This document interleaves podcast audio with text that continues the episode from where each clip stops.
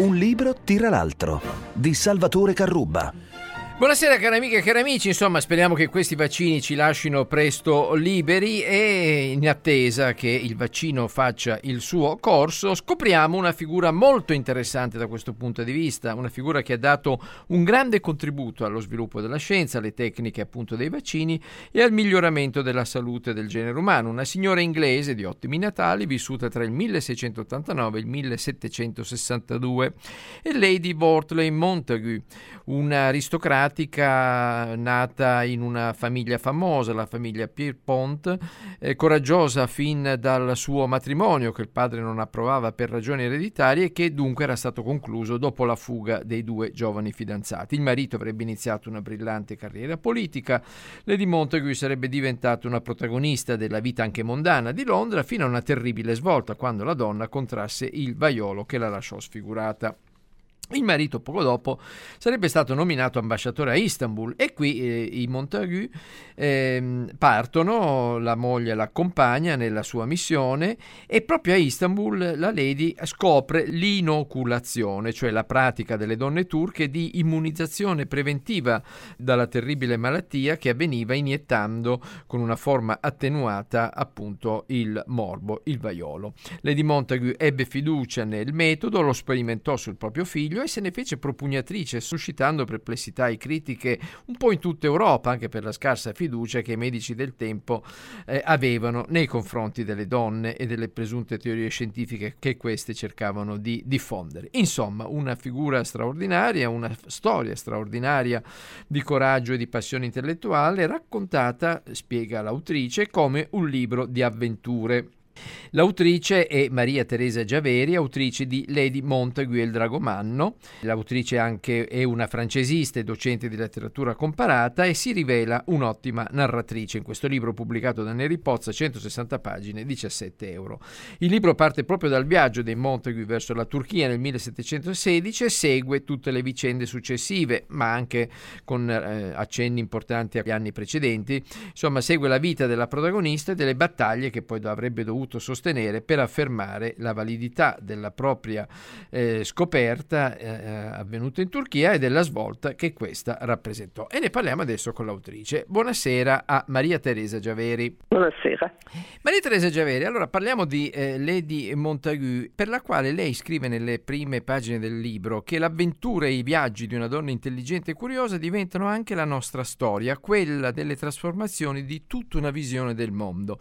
In che cosa consiste questa nuova visione del mondo di cui Montagu fu una delle più significative espressioni? Beh, perché il viaggio da cui Lady Montagu ritorna portando questa notizia che cambierà la storia della medicina e poi il viaggio di un'idea che attraversa tutto un secolo, perché questa novità di nome inoculazione, il medico italiano che eh, aveva dato il nome a questa pratica era Emanuele Timoni, eh, che lei incontra a Costantinopoli Dicevo, questo viaggio che lei fa eh, prima a Costantinopoli, poi ritornando a Londra, portando questa novità, è anche un po' un viaggio che attraversa un secolo ed è un secolo da cui i nostri secoli successivi, l'8 e il 900, hanno tratto qualche cosa di particolarmente importante, hanno cambiato la loro politica, la loro visione filosofica, la storia della scienza, la, hanno cambiato un po' tutto. Noi siamo davvero eredi di questo Settecento. E allora io ho raccontato la storia di Lady Montague, la storia di questa idea che cambia la medicina, ma anche la storia di tutto un secolo, in sintesi però. E parliamo un momento della Lady viaggiatrice, alle quali lei dedica i primi capitoli del libro quando dalla Gran Bretagna, da Londra, parte per la Turchia col marito ambasciatore. E durante quei viaggi lei, eh, la, la, la, Montague, fa un'osservazione fulminante eh, che nel libro viene ricordata, e cioè nota la differenza sostanziale che c'è tra le città libere e quelle sotto il governo di monarchi assoluti. Le prime sono ricche le seconde povere. Insomma, questa Lady era anche una grande politologa. Era una donna che non aveva pregiudizi né di classe né di classe di casta, di sesso. Vedeva tutto con eh, un occhio particolarmente attento, acuto e fa anche delle osservazioni che eh, sono sorprendenti in una donna che era una grande aristocratica, peraltro alcune altre osservazioni sono molto legate alla classe. Nell'andata, quando si dirige da Londra verso Costantinopoli e attraverso la Germania, fa questa osservazione, ci sono piccoli stati particolarmente miserabili, sempre siamo nella Germania, i piccoli stati particolarmente invece ricchi e dipende dalle condizioni politiche. Al ritorno, quando da Costantinopoli ritornerà a Londra, sarà un viaggio per metà per mare, per metà per terra, quando passa attraverso la Francia, ricordiamo è la Francia del Settecento, passa attraverso la Francia in carrozza e dirà a ogni fermata arrivano i contadini così magri e miserabili che non hanno neanche bisogno di dire che stanno morendo di fame. Ma bisogna poi arrivare a Fontainebleau e si capisce che il regno è florido, perché il re ha un casino di caccia che ha 1500 stanze. E anche lì sono osservazioni che fa, poi non fa commenti, però sono osservazioni che ci lasciano stupiti per la precisione. La Francia che sta descrivendo sarà la Francia di Luigi XV e poi avremo la rivoluzione francese. Quindi lei dimostra qui espressione di una nuova civiltà, di una nuova cultura illuminista, però lei nota come la Montague sia un illuminista un po' meno seriosa di molti altri colleghi, per esempio la mette a confronto con i futuri toni impegnati dei giovani milanesi del caffè eh, così le scrive. Allora è soltanto una questione di atteggiamento o c'è qualcosa di più in questi diversi approcci illuministici? Non dimentichiamo che poi Verri interverrà anni dopo proprio sul vaccino.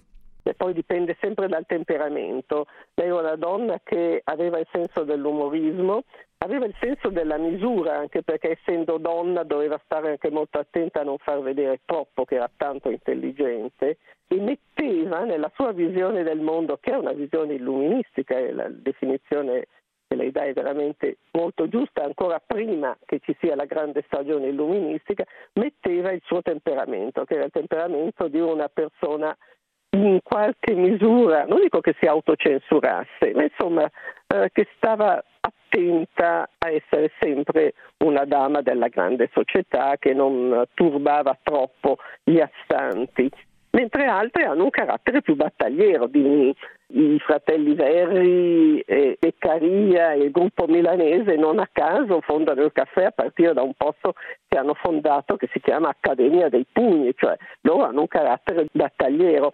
Questo mondo settecentesco ha una visione comune combattere la superstizione e l'ignoranza, ma poi i temperamenti sono molto diversi. Prendiamo Voltaire, che di solito racconta delle storie meravigliosamente giornalistiche, mentendo anche un po' quando gli serve, mentre altri invece si farebbero uccidere pur di essere precisi nella verità. E Voltaire è una grande testimonianza della discussione, del dibattito che Montagu suscitò e suscitò anche per eh, quella ragione che un po' ricordava prima lei, e cioè il fatto che, eh, il fatto che questa scoperta fosse stata effettuata da una donna in qualche misura la svalutava e quindi molti erano scettici solo perché era stata una donna a, a fare questa scoperta. Che cosa si rappresentò questo? Eh sì, Voltaire infatti coglie subito la debolezza di questo metodo, il metodo, questa inoculazione, il fatto di infettarsi preventivamente di una malattia che si vuole sfuggire è molto strano. E eh, il fatto che arrivi portato da una donna, Lady Montague, che ha la notizia attraverso due medici, ma comunque che ha la notizia che è stata inventata da donne analfabete per di più del Levante, come si diceva, cioè di una zona abitata da infedeli, anche se era l'enclave ortodossa essenzialmente era mondo greco, in parte anche quello cristiano cattolico, ma comunque era essenzialmente il mondo greco ortodosso che usava questo sistema di prevaccinazione, potremmo dire eh, però ecco, inventato da donne analfabete, portato da una donna, sia pure una grande aristocratica, e poi avallato ancora da un'altra donna, che è la principessa del Galles, donna intelligentissima, colta, ma sempre donna. Non a caso io cito, senza dire di chi si tratta, cito un'università che aveva proprio scritto formalmente che una donna non può essere dottore trovandosi di fronte a una persona estremamente qualificata che chiedeva di arrivare ad essere dottore era l'Università di Bologna, purtroppo. Non lo dico nel libro perché un po' mi è spiaciuto. Una donna di per sé non può essere dottore. Ah, e pro- quindi chiaramente questo metodo, già il metodo era bizzarro, arriva attraverso questa catena femminile e non si può che guardarlo con un certo sospetto. Particolarmente in Francia, perché Voltaire o non Voltaire, la Francia fu uno dei paesi che maggiormente si oppose all- all'inoculazione. Sì, questa è una cosa che mi ha molto stupito. Mi ha stupito vedere come eh, i partigiani e gli oppositori molte volte sfuggissero dalle categorie che mi aspettavo, a volte degli oscurantisti spaventosi come il Cotton Mather che cacciava, che dava la caccia alle streghe di Salem, erano pro la novità, uh, questa novità medica, pro inoculazione, e d'altra parte il paese che io mi aspettavo che più rapidamente avrebbe accolto questa novità, e cioè la Francia, anche perché i medici inglesi immediatamente dopo gli esperimenti fatti sui condannati a morte e le felici inoculazioni della famiglia reale scrivono subito ai colleghi francesi e poi ci sarà un po' più tardi, ma ci sarà la testimonianza di Voltaire e poi c'è l'appassionata difesa di molti illuministi. Eppure la Francia non prende le cose seriamente. All'inizio annusano la questione, dibattono, poi c'è un momento in cui arriva la moda perché la famiglia d'Orléans che la fa applicare. Allora viene chiamato il medico più alla moda, che è Tronchin, il medico alla moda inocula la, la famiglia Orléans. È un grande momento, la gente si veste a pois perché i pois vengono inventati per ricordare i bubboni del vaiolo e poi dopo Tronchin se ne va, il vecchio Orléans è morto, tutti dimenticano. E la questione diventa una di queste questioni di discussione che si prolunga, si prolunga l'accademia, l'intervento del vescovo che a differenza di quelli italiani è contrario e la cosa va avanti in modo così serpeggiando e in modo sempre più fragile, poi ci se ne dimentica. Poi si sarà a ricordarlo la morte orribile per Vaiolo di Luigi XV, allora la famiglia reale si affretta tutta quanta, si inoculano e poi ecco al fine secolo ci sarà l'adozione praticamente da parte di quasi tutti gli stati e poi con Napoleone eh, gli eserciti napoleonici porteranno in giro non solo la bandiera e l'albero della libertà, ma anche la vaccinazione, la nuova scoperta che trasforma l'inoculazione con quel margine minimo, ma ancora c'era un margine di rischio, in una pratica che non ha più rischi. Grazie a Maria Teresa Giaveri, autrice di Lady Montague e il Dragomanno. Buona serata. Buona serata a lei. E a questo punto Il confettino. Un libro adattissimo al periodo e al tema che stiamo trattando è Vaccino, col punto interrogativo, Chi ha paura delle punture di Manuela Costantini e Davide di Lodovico, illustrato da Fabrizio Pluck di Nicola, per gli Sciani Libri, nella collana Butac, Bufale un tanto al chilo, che è anche un sito. Il libro costa 9,90 euro, 72 pagine, e spiega ai più giovani il funzionamento e l'importanza dei vaccini, smonta molti luoghi comuni, paure, complottismi, fa la storia appunto dei vaccini e parla lungo naturalmente di Covid-19 con informazioni molto utili nella loro chiarezza anche per gli adulti. E a questo punto ci interrompiamo per un attimo e ci risentiamo tra pochi istanti. Un suono così non l'hai mai sentito baby Da Plus molto più di quello che credevi Programmi, musica, multimedialità Da Plus suono nuovo di alta qualità Digital Radio, il suono perfetto. Dub Plus. Anche Radio 24 è in Digital Radio. Un libro tira l'altro. Ben ritrovati con Salvatore Carruba. Affascinanti figure femminili dell'Inghilterra di oggi troviamo nel libro della scrittrice Bernardine Evaristo, di madre inglese e padre nigeriano, Ragazza, donna, altro, è pubblicato da Big Sur, 526 pagine, 20 euro, tradotto da Martina Testa. Un bellissimo libro nel quale si intrecciano le storie di 12 donne, in alcuni casi alla ricerca della loro identità eh, psicologica e di genere. Fra di loro c'è eh, di tutto, come spiega la presentazione del libro, ci sono etero e gay, nere di sangue misto, giovani e anziane, impiegate nella finanza o in un'impresa di pulizie, artiste o insegnanti, matriarche di campagna o attiviste transgender e queste figure danno vita a uno spettacolare colpo d'occhio sulla società contemporanea, sulla ricerca, il tentativo di superare tanti tabù e sul risultato magari di creare nuovi miti e nuovi conformismi. Il libro è scritto con uno stile particolare e quasi inebriante in cui i capitoli scorrono come delle ballate con periodi continui. Troverete pochissimi punti, le, i periodi girano pagina per pagina, ma non spaventatevi perché sarete molto favoriti nell'abbandonarvi a questo flusso e a non, e a non perdere eh, le intuizioni della scrittrice. È un flusso continuo, dicevo, di parole, di impressioni, di esperienze, capaci meglio di tanti saggi di introdurci al senso di tante battaglie culturali di oggi e anche ai nuovi cliché cui queste spesso danno vita. Sentiamo per esempio dal libro due punti di vista. Il primo è quello di Jazz, la figlia di un'autrice teatrale alla vigilia di un importante spettacolo, lei è anche una famosa attivista femminista che fa di tutto per prendere le distanze dalla madre, dalla quale ormai respinge appunto anche l'impegno femminista. Il femminismo è una roba da pecoroni, le ha detto Jazz. In tutta sincerità, anche essere donna è una cosa superata. All'università è venuto a parlare un attivista non binary che si chiama Morgan Malenga e mi ha veramente aperto gli occhi. Secondo me in futuro saremo tutti non binary, né maschi né femmine, tanto i ruoli di genere sono solo performance. E questo significa che le tue battaglie politiche per le donne, mami, diventeranno superflue.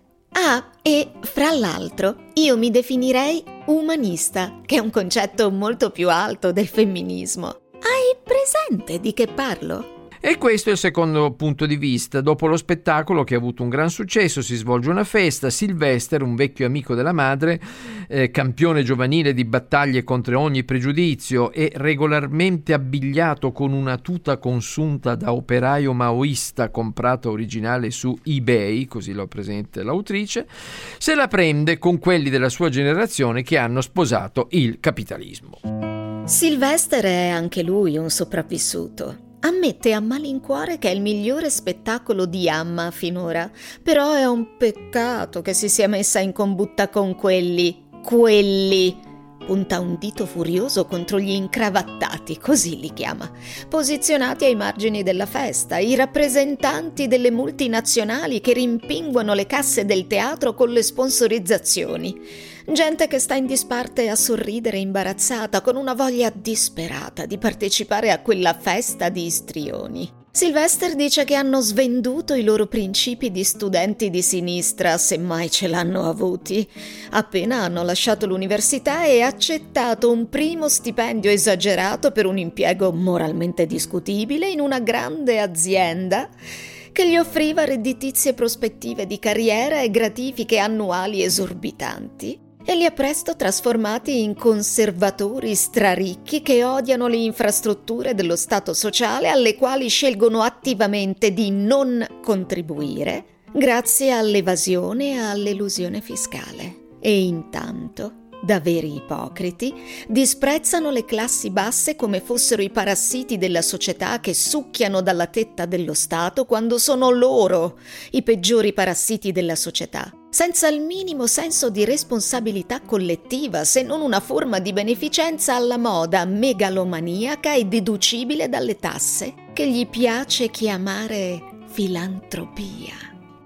Un personaggio che sarebbe stato certo incuriosito anche sotto l'aspetto della fluidità di genere dalle protagoniste del libro di Evaristo è un grande intellettuale britannico di cui mercoledì 21 cade il 75 anniversario della scomparsa. John Maynard Keynes, il celebre economista di Cambridge, dove era nato nel 1883, al quale molti attribuiscono la rinascita e l'assestamento del capitalismo democratico dopo gli sconquassi delle dittature delle due guerre mondiali. Su Keynes è uscita una nuova importante biografia in lingua inglese di Zachary Carter, che è un giornalista politico ed economico statunitense, The Price of Peace, Money, Democracy and the Life of John Maynard Keynes, pubblicata da Penguin Random House, 656 pagine, 32,99 dollari, che è una biografia che è stata definita spettacolare dal Washington Post perché offre una precisa ricostruzione dell'affascinante carriera intellettuale di Keynes, oltre che delle ragioni che spiegano perché in realtà il suo pensiero sia stato in parte tradito o comunque non ben compreso anche dagli ambienti politici che più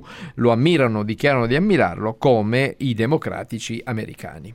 Chiudo questa parentesi maschile e torno a una donna speciale, un'italiana che fu la prima donna in Europa a disegnare comics, Lina Buffolente, vissuta tra il 1924 e il 2007, che disegnò dagli anni 40 albi che sarebbero diventati celeberrimi dedicati tra gli altri a Buffalo Bill, Tom Mix Liberty Kid, e che illustrò anche moltissimi classici, compresi alcuni libri di Salgari. Insomma, una vera signora del fumetto, come fu chiamata ai suoi tempi, di cui Rinedizione, un editore di Roma, pubblica in una tiratura limitata Nadia, un mistero a Hollywood eh, col testo di Arut Neff, che è lo pseudonimo eh, costituito dal cognome letto all'inverso di Giulio Cesare Ventura, manager, editore e sceneggiatore di fumetti, ai quali Ventura desiderava che venisse riconosciuta la dignità di autentici romanzi. Qui i protagonisti, Nadia e Francis, si ispirano a due personaggi popolarissimi nei fumetti degli anni 30, Dale Arden e eh, Flash Gordon. Eh, Luca Raffaelli e Laura Scarpa presentano la disegnatrice Lina Buffolente, Giulio Cesare Ventura e ne illustrano il ruolo e l'importanza. E poi non resta che tuffarsi in questo thriller del, dalla tensione crescente, scritto in italiano e in inglese, dai disegni dal tipico tratto degli anni 40, di cui ci restituiscono fedelmente ambientazione e carattere. Una serie di gialli di ambientazione cronologica eh, che cade proprio nel periodo fascista è quello pubblicato dalla Torre dei Venti, editore di Milano, e curata da Daniele Cambiaso e Angelo Marenzana. Si intitola Enigmi in camicia nera, 13 racconti, eh, 270 50 pagine 14 euro. Sono eh, appunto 13 racconti di questi autori che vi cito, Fiorella Borin, Flavio Villani, Giulio Leoni, Enrico Luceri, Angelo Marenzana, Leonardo Gori, Armando Damaro, Daniele Cambiaso, Giorgio Ballario, Rino Casazzi, Emanuele Del Miglio, Lapo Sagramosa e Laura Segnalati, alcuni anche molto popolari. E sono 13 racconti per così dire colmano una lacuna culturale perché il regime fascista eh, non amava i gialli che avrebbero corrotto l'immagine l'immagine di un paese immacolato dove non succedevano fatti di sangue e invece queste sono proprio storie scritte oggi ma ambientate in quegli anni bui o anche negli anni eh, della guerra e, della, e degli ultimi mesi della liberazione, racconti che ci restituiscono dunque un'Italia che doveva rimanere ignota. Un'esperienza di vita femminile normale ma a modo suo esemplare e quella che ci racconta nel suo esordio letterario Massimo Esposti, lungo giornalista del Sole 24 Ore, nel libro Biancamano, pubblicato dall'editore di Pavia Ponzi, 82 pagine, 13 euro, presentato dalle parole di un pavese illustre e popolarissimo, Mino Milani, che riconosce nella vita di Brunilde, la protagonista, i tratti dell'autentica avventura che qui caratterizza quella che eh, Milani definisce la vita straordinaria ma affrontata dalla protagonista con fermezza e naturalezza, a conferma, conclude, che non c'è nulla di più normale delle cose che verranno, tutte nel loro quasi magico complesso, le prevedibili e le imprevedibili, in una gradazione quasi infinita e senza confine come le loro conseguenze. Del resto, conclude Milani, che cosa è più normale di un lungo cammino implicante rischi, pericoli, avventura? Qui le avventure sono quelle di una ormai anziana signora che si avvia di nuovo negli anni, eh, la storia, dall'occupazione nazista e si dipana poi in vari paesi stranieri, Sud America e Africa compresi, grazie al lavoro che eh, l'autrice esercitò in quegli anni eh, in una delle più belle navi da crociera dell'epoca, siamo ormai negli anni 50, e cioè l'Augustus. Un'importante testimonianza sull'impegno femminile, in questo caso a costruire il futuro, è rappresentato dal libro A più mani Donne al futuro, di cui sono autrici Paola Cioni, Eliana Di Caro, Paola Gaglianone, Dina Lauricella, Lia Levi, Dacia Maraini, Cristiana Palazzoni, Maria Serena Palieri, Valeria Papitto, Linda Laura Sabbadini, Francesca Sancin, Cristiana di San Marzano, Mirella Serri, che dedicano il libro a una loro e posso dire nostra amica Claudia Galimberti, una delle animatrici del gruppo di Controparola, scomparsa circa tre anni fa. Il libro è pubblicato dal Mulino. Qui le autrici parlano di donne speciali che operano in campi diversissimi, dall'arte alla musica, alla scienza, allo sport, alla, all'assistenza, al teatro, all'ambiente, alla legalità e sono Alice, Paolo Antonelli, Berica Branchesi, Francesca Bria, Ilaria Capua, Silvia Colasanti, Ilaria Cucchi, Emma Dante, Sara Gama, Rita Giaretta, Giuseppina e le altre, Eliana La Ferrara, Laila Abiamed, Isabella Mancini, le pioniere di Ferrara, Barbara Riccardi, Bebevio, Agitu Ideo Gudeta. E il gruppo di Controparola aveva eh, negli anni precedenti esplorato la storia italiana attraverso testimonianze femminili. Ora guardano appunto al futuro per individuare chi sta lavorando per costruire il domani. Maria Serena Palieri, che è giornalista e saggista, esplora nell'introduzione il concetto di futuro anche alla luce dell'impatto del del Covid che complica ulteriormente il nostro rapporto con il tempo fino alla scoperta della cosiddetta retrotopia, una definizione di Bauman, come simbolo dell'inversione di rotta che abbiamo compiuto mettendoci a navigare a ritroso. E il protagonismo femminile, spiega appunto Palieri, eh, rappresenta di per sé una novità che muta gli scenari anche in modo inaspettato come testimoniano appunto le protagoniste scelte e i loro contributi. E con questo ringrazio Ringrazio Luca Cremonese e Laura Faggini in redazione, Paolo Corleone in regia. Vi ricordo il nostro indirizzo di posta elettronico librochiocciola24.it e il nostro sito www.radio24.it dove potete sempre ascoltare queste e tutte le altre nostre trasmissioni. Vi auguro buona serata e vi do appuntamento domenica prossima.